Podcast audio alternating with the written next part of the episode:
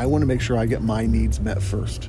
The minute you have two people who live are in the same room for any amount of time with that mentality, I want to make sure I get my needs met first, you will end up being miserable. You Yes. will end up not enjoying that relationship, whether it's a marriage or whether it's a boss or whether it's your kids or whether it's someone at the grocery store.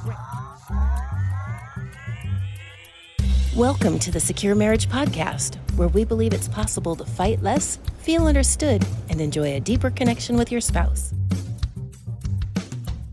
We're your hosts, Paul and Shannon Elmore, and on today's episode, is marriage about personal happiness or duty to family? That's a good question. and we're going to answer it on the Amtrak train heading north to Oxnard, California. Here we go. Here's what's interesting about this question I don't think it's actually a mutually exclusive question. It's phrased as a either happiness or, Or. duty. It- and I'm going to suggest that the marriages that tend to have the greatest chance of success and the ones that end up being the happiest are the ones that intentionally try to meet the needs of their spouse, of their kids, Yes. which some people would call duty, but I don't call it duty. It's it's not a like I have to do it and I don't want to do it.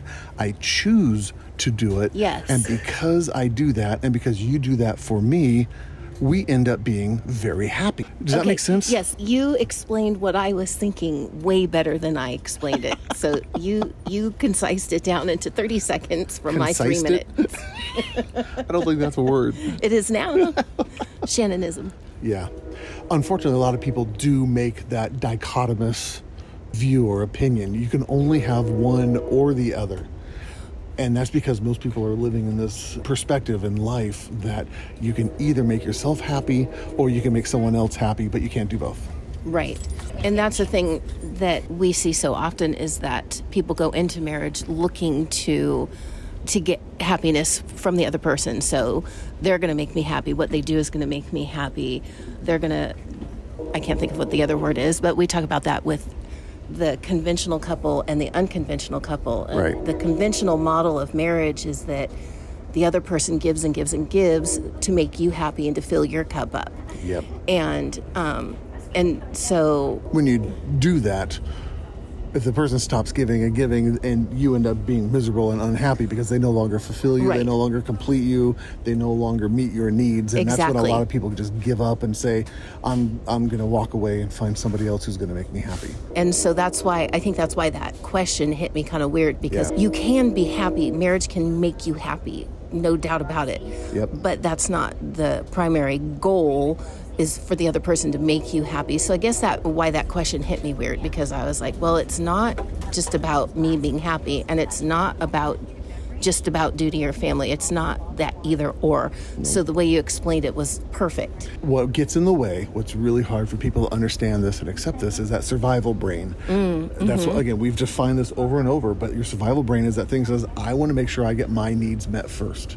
The minute you have two people who live are in the same room for any amount of time with that mentality, I want to make sure I get my needs met first, you will end up being miserable. You Yes. will end up not enjoying that relationship, whether it's a marriage or whether it's a boss or whether it's your kids or whether it's someone at the grocery store. Right, because you can't have two people getting their the fight. It, you, you end up um, battling Yeah. for who's going to get their needs met. It's a scarcity mentality. Yes, But when you turn it around and you are intentional about saying, I'm going to serve the other person, not out of obligation, but out of choice. right. And the other person chooses to do that, you both end up happy. Well, and the other thing that happens too is when you make that choice to serve and to give and to put into the other person, that choice, there's no longer an obligation and there's no resentment. So, because you've chosen to do that, you can't be resentful of the other No. person because it's not an expectation that they're putting on you. That's No. not anything else. And so it really alleviates so much. Yeah, yeah. It is.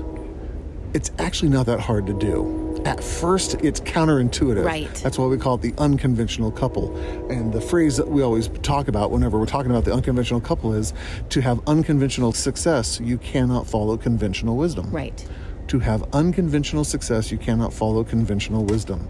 And so when you do marriage a little differently, you end up being happier than your neighbors, happier than the rest of your family. You have a better relationship that everyone looks at you going, we're jealous. Why do you have a relationship that is so good and what are you doing that that nobody else seems to be able to figure out? Right. That's what we're trying to encourage people to do. Right. That's what we're trying to teach people how to do. Right. And we believe it is very, very possible. Yes, for sure. If you want to learn how to do that, if you are going, okay, Paul, that sounds great. Shannon and I may be on the edge, I'm not sure, but we'd like to kind of um, give it a try. You can do a couple things. You can go to securemarriage.com and you can listen to the rest of these podcast episodes. You can actually check out some of the courses we have. The one that I would start with is the relationship roadmap. Mm-hmm. That actually helps you cover the three main important things connection, communication, and conflict resolution. Yes. And when both of you are trying to do better at those three things, and the course shows you exactly what to do and how to do that and make that easiest, the easiest way to do all those things. When you learn how to do all of that, your marriage will be better. Maybe Yes. not 100%. We're not guaranteeing that it'll be 100% better, but how about 50%? How about 75%? Will, you, will you take those numbers? Will you make it better with that? Most people would say yes, please. Yes. So, securemarriage.com, you can go check that out and um, maybe have a better relationship yeah. by the time we're done with our train ride here. Maybe. okay, maybe not that fast, but This is the Van Nuys station. Watch your step. thank you. We're going to end it here. Stop talking. We're going to end it here. Thanks for listening, everyone. We'll see you next time. Alrighty. Bye bye. Bye bye.